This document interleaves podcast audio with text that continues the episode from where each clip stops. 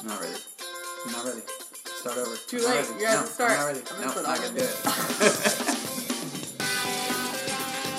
do you remember how many words a two-year-old should have? Or how old a child who can hop on one foot is?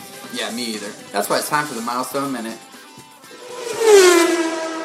All right, up next is our three year olds, 36 months. So, from a motor standpoint, they should be able to copy a circle at three years old. They're going to stack a tower of nine cubes, so three cubes per year times three years, nine cubes. And they're going to be able to pedal a tricycle. So, you can kind of think of this one as three wheels on the tricycle, age of three. From a cognitive and behavioral standpoint, this is when a kid is going to be able to imitate a vertical line drawn with a crayon. More importantly, this is when they're going to know the name of a friend. From a language standpoint, about 75% of their speech is intelligible. So, three quarters, age of three, should be able to make those connections. And then, a social standpoint, this is when the concepts of good and bad predominate. They're going to have some imaginary play as well, but remember that starts at two years of age. So, you can think of your three year old riding on a tricycle, asking for his friend by name, and you're going to understand about three quarters of what he's saying.